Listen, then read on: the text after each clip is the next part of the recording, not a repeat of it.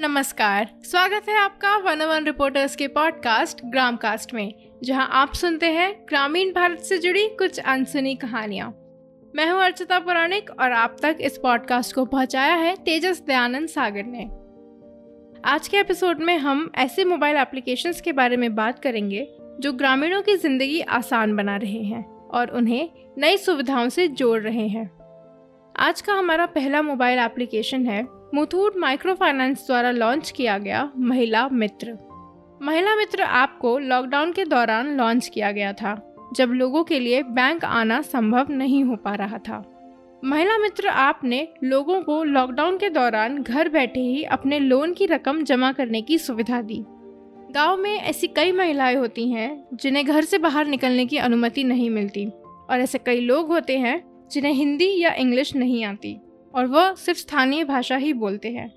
ऐसे लोगों के लिए महिला मित्र में स्थानीय बोली का भी प्रावधान है, जिससे महिलाएँ और बाकी सभी लोग स्वतंत्र रूप से अपना खाता संभाल सकें। इसके अलावा महिला मित्र ऐप में सभी तरह के पेमेंट्स जैसे UPI net banking debit card credit card इस्तेमाल करने की भी सुविधा है। आज का दूसरा ऐप जिसके बारे में हम बात करने वाले हैं वो है भारत के दक्षिणी राज्य कर्नाटका में प्रयोग किया जा रहा हेल्थ सुयोजना। हेल्थ सुयोजना खास तौर पर मातृ स्वास्थ्य देखभाल और शिशु स्वास्थ्य देखभाल की मदद के लिए बनाया गया है।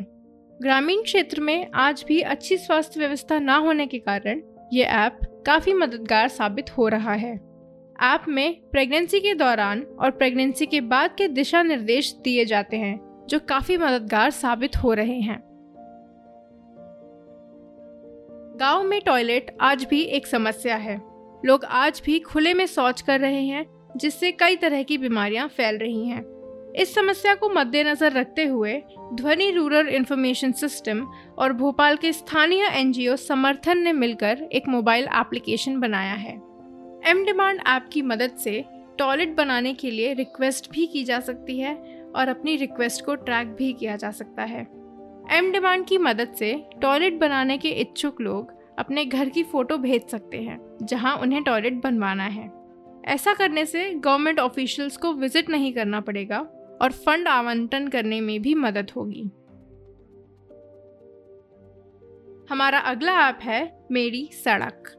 ग्रामीण क्षेत्र को शहर से जोड़ने के लिए जो सड़क बनाई जाती है, उन पर अक्सर मरम्मत का काम नहीं हो पाता और उनकी दशा बिगड़ने लगती है।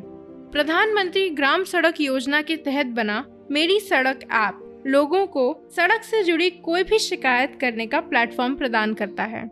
मेरी सड़क ऐप जीपीएस भी सपोर्ट करता है, जिसकी मदद से सही सड़क का पता चल पाता है और इसके फ़ोटो ऐड करने के फीचर से शिकायतकर्ता फ़ोटो भी ऐड कर सकते हैं। मेरी सड़क ऐप पर शिकायत करने के 60 दिन के अंदर समाधान होने का प्रावधान है। आज के लिए बस इतना ही। अगले हफ़्ते आपसे फिर मुलाकात होगी किसी ऐसे ही नए विषय के साथ।